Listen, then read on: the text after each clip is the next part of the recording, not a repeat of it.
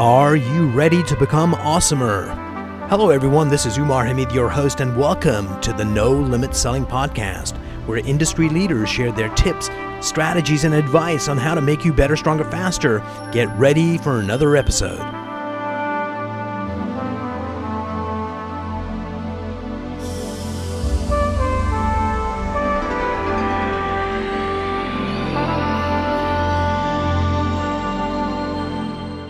Today, I have the privilege of having John Maggio. He is the leader of networking in Annapolis, helping business owners connect and grow their businesses. John, welcome to the program. Thank you so much for having me today. You know, John, marketing is the easiest thing to do in the world. Badly, I know. I have the scars to prove it. And really difficult to get it right. And a lot of people try and do it themselves, and they do it badly. They waste money, and they weaken their brand. Why don't you tell us, your philosophy on how to market and how to get people to actually engage with you and eventually become customers? Well, when we go to networking events and when we're out and around town, there's a lot of people that do the same thing. For example, there's a lot of real estate agents, there's a lot of financial advisors. So the same kind of people? The same type of, products and services that they sell. Yes. A lot of peers, a lot of competitors. So in order to do that, you really need to work on some personal branding. Absolutely. And I think a lot of people are still stuck in that traditional advertising mode where it's coupons, ads, when they really need to be talking about the who they are and not the what they're selling. Absolutely, because I think everybody knows this. Even the old school salespeople knew that you buy from the person. Yeah. It's not about the product, it's about the person. And we forget that when we go to do things and get caught up in it's all about the product, and if it's a commodity, you're dead. Oh, I know. That's absolutely true. So we work on, I have a book actually that just came out. It's called Success with Local Marketing. And it's a book that goes over but everybody can do networking techniques. And let me just pause you right there. If you take a look at a sports team that's struggling and the new manager comes in, the first thing they always say is, we're going back to the basics because we need to get that right in order to achieve. So you're talking about the basics of networking. So walk me through it.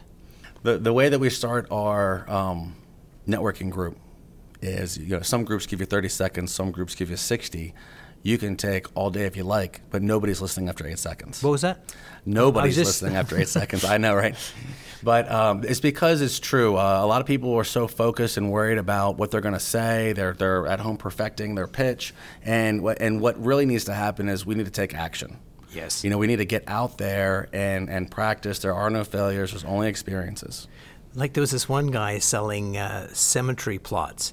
And he gets up and he says, my name's, let's say, John Smith, I sell permanent real estate, which is totally funny, and people remember it.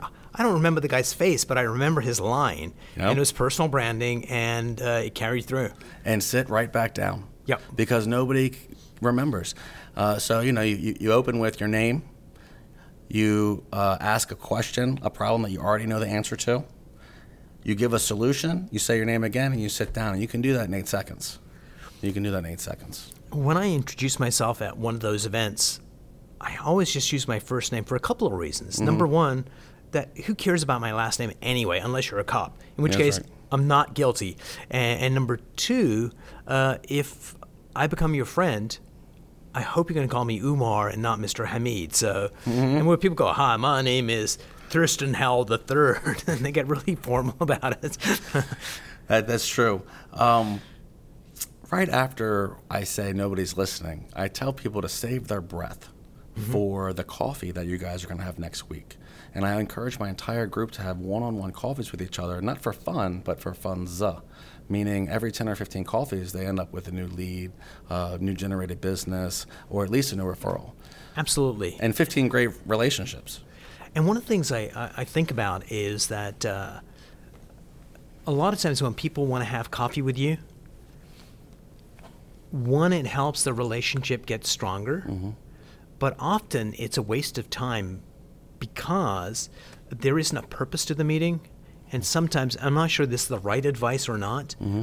is, you know, if I've met you at a networking event, John, and I know the business you're in, that you're putting on this great expo coming up, mm-hmm. then I have a good idea who you want to meet and who would be useful for you to meet that I know. So one of the things I do is say, John, we should have coffee together. And by the way, I have 3 connections for you that are going to help you grow your business. And that makes it worth your while to come, and it also allows me to be helpful. And I think that's one of the underpinnings of networking is not so much what you can do for me. Obviously want to grow our business, but if I can help you, I get a brownie point from you and the person I connected you with. Mm-hmm. I agree with that. And, you know, we're trying to build pyramids here, not towers. Right. Everybody's so fast to race to the top of the sales tower and be in that glass office. But you know what? When you stand up straight and your feet are really close together, you can be pushed over pretty easily. You know, but if you spread your legs a little bit and take a good stance and build referrals, build strong relationships around you and get ready for the impacts of the economy, you're going to outlast a lot of the salespeople that were racing to the top. I'm going to come back to pyramids and towers because I think it's important. I was at a meeting today. It's a gentleman by the name of Fred Diamond. He runs the Institute for Excellence in Sales. Excellent. And he was just talking about a referral. He had a bunch of people he met with on a regular basis, and he categorized them as these people send me business. These people are just in the friend zone. Mm-hmm. Like, they're never going to send me business, but I like them, and I like helping them and connecting with them. And one of the people from that list, 8 years after he met her, and they'd have lunch, you know, once a month with the group, she gave him his biggest client he ever had because wow. he kept that relationship up yeah. Without the what are you going to give me kind of attitude. It was more like, I like you and we're connecting. And so sometimes that patience and collaboration and just giving is huge. One of the biggest complaints is how long it takes for networking to really work. And honestly, 6 to 12 months. Minimal. Absolutely. And the question is, you know, what do you mean by for it to really work? And for some people, it's like, I want to go give as many business cards as possible and tell as many people about what I do. And you've seen those people at networking events, and it's like, if I had holy water, I would sprinkle it at that moment. That's what I wrote the book for, those people exactly, because you know, you got a lot of people that come in and they're shot out of a cannon, but they fizzle out pretty quickly because they're not getting any results because nobody's really providing any step-by-step systems like a business card sales funnel where you take 5 piles of cards, you work every card from left to right, and every 10 or 15 cards you end up with a new lead because you had coffee with them. And then if you have that good relationship, now they're part of your circle of influence. They go right on your email list. And you don't send them salesy stuff, you send them helpful information. Absolutely. There's a guy, I'm not sure if he's still around or he's like kicked the bucket. His name's Alan Weiss, mm-hmm. a very successful consultant speaker. And one of the things, he's operating at a way higher level than me, but one of the things he would do is near his desk, he had a whiteboard, and he would have the name of 2 or 3 people that he wanted to help, that could help him. And so they were right in front of his face, and it's like, oh yeah, I can connect that person to this person. It was, you know, his way of giving, and by giving enough, he was certainly getting some really, really rich consulting gigs out of it. I think the number 2 complaint is that I referred somebody something and I never got anything back from them. And what you were touching on earlier is you have to refer selflessly. You have to refer to people that you know aren't going to help you because you're giving them a leg up, you're helping them out. And guess what? The community members in your network are watching. Yes. And they see that. And the law of attraction says just to give out, and you shall receive. It doesn't say you're going to get it back specifically from that person. Absolutely, and the other thing to add to it is, I'm not sure about you, but there are countless people that have helped me in the past that went out of their way to be generous and amazing and helpful, and by me giving to new people, I'm actually thanking them for what they did for me. That's how I feel. And hopefully the people I'm helping will help somebody else along the way. One of the dedication lines in my book to my friend Rusty Rocks was, thank you for helping me the countless times. Now I'm able to help so many. You're sitting at this desk in the middle of my office, and this desk normally has Raven, and Raven is my intern, first intern ever. Awesome. And one of the things I've been teaching her is, hey, I am really stupid at a lot of stuff, but one of the things I do well is quickly execute on whatever I need to execute on and get the first draft done. then I know if I need to think strategically, I can reach out to my friend Sean Callahan, mm-hmm. and he's going to help me think strategically. If I need more of a business lens, I've got this other friend. So that network of people that you meet, whether through networking for business or just life, you know who those people are, and when you need help, and I can just reach out to them and say, hey, I'm thinking about this, what do you think? And it moves me forward at a much faster rate than if I was in a bubble just drinking my own Kool-Aid. The biggest thing I took from that was that you went forward, you moved without a perfect plan. You know, an imperfect plan implemented today will always be a perfect plan tomorrow. I mean, that's a famous quote from General Patton.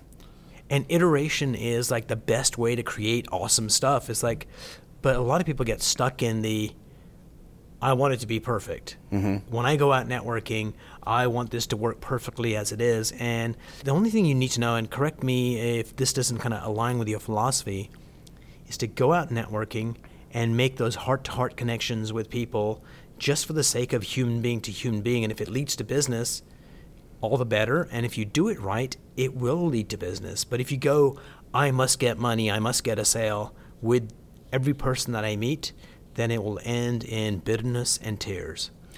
Yeah. You've got to look for little yeses to keep your motivation up. You know, you certainly have to think about every prospect's paying you. You know, how much are you going to get if you make that one sale at the end? And then divide that out by how many attempts it takes to get that sale. And know that every time you go for coffee and every time you have a meeting, it has value. You know, in fact, if you're making $2,000 and it takes you 20 meetings to get a sale, put a $100 bill in your pocket. Touch it every time you walk into the sale. Puts a smile on your face, gives you a sense of accomplishment. It keeps your head up. And my makeup, how I'm built, like my purpose in life is to help people get to the next level. Mm-hmm. And so when I'm networking, that's what I'm doing, is helping people, mm-hmm. and it just keeps the passion alive. Oh, I agree with that. You know, I think back to what you were saying, and I think a lot of people don't move or get frozen because they're nervous, they have anxiety. Anxiety is huge, and a lot of people come up to me and they say, John, you know, you're doing this great. I said, well, did you know I couldn't leave my house for 20 years? You know, because I was stricken with anxiety so bad that I couldn't go. This is the first time I've ever been to Towson in my life. You cannot tell when you see you, except for that twitch in your eye. It's is perfect. We suddenly had to start this company, Michelle and my sister and I, and my anxiety was so bad I submitted myself to the hospital in Annapolis. Well, I am proud of you for doing that, because that should be an inspiration for people, because that anxiety is not, most people go, well, yeah, it's just anxiety, you're made of stars, you're amazing, and all that stuff is bullshit, but because for the person going through it, it is more than real. For you to step through that and do it anyway, I think they've got a word for that, and that word is courage. I appreciate that. It is very real, very physical. Buckle over pain occurs in your stomach. What ends up happening in an anxiety attack is your body starts to shut down to protect itself mentally, as if you were in a bad car accident. A lot of people say, well, can you remember? No, I can't remember. And one of the first things that happens is you start dumping. Either you got to throw up, you got to use the restroom, and eventually you'll hyperventilate and pass out. You know, but that's how the body starts. And it's not like you think you're going to die. It's you know you're going to die, which is a different level of kinesthetic experience. So leaving that behind, let me ask you this question. Tell me about the dumbest mistake you made and what you learned from it. And it could be in the networking arena, business arena. Doing this podcast. Other than this, tell me about the dumbest thing you've done. I, just to circle back to that health problem I was having, is I was misdiagnosed. I thought I had stomach problems. Yeah. And when I finally went to get help, it turns out I need a little teeny bit of serotonin, mm-hmm. and I'm normal like the rest of us. You know, so I think one of the biggest mistakes that one could make is not moving your feet. You know, don't settle, don't stop. And they say make big goals. I'm just saying just go outside and do something, because every time you get off the couch, magic happens. Absolutely. And I think one of the things that I teach is, okay, when you fail, which we all will fail, and the reason I kind of brought up that, you know, tell me about a failure, is when people see successful people, they always look at the accomplishment. Oh, yeah. But behind that accomplishment is a lot of failure to get there, and the difference between people that are, you know, super successful and people that are not is the ability to rebound from that failure. And one of the ways to do that is, as soon as you brush yourself off, say, okay, where am I going? Mm-hmm. And what is the smallest step I can take in that direction? And if you say, the step, that's too difficult. What's the smallest step I could take? And just that little bit of movement, like you said, just step out of the house, is enough momentum to get to the next step and do the next step. And if you get scared on the 10th step and you come back in, that's okay. You did 10 steps. Tomorrow you'll do 11. It's very scary out there, as you know. You got to really watch out for distractions. And I'm going to circle right back to what you were saying about the failures. You know, the first distractions are the kind are just like negative thoughts. Stay away from negative people, you know. Another type of distraction. And yet you still came to see me. I know, right? Another type of distraction, and if you don't appreciate it, I'd like for you to take a moment and get off your phone. But another distraction is people are always on their phones, Facebook, or they're distracted in conversation. And they're really avoiding the main purpose or their main goals. I write in the book here that the worst type of distraction are the productive distractions, meaning I'm doing social media, I'm writing reports, I'm doing extra work for clients, but I didn't finish the book. You know, well, why didn't you finish the book? Well, you know, I'm doing this, I'm doing that. The real reason why I hadn't finished the book is because right after the book is a book tour.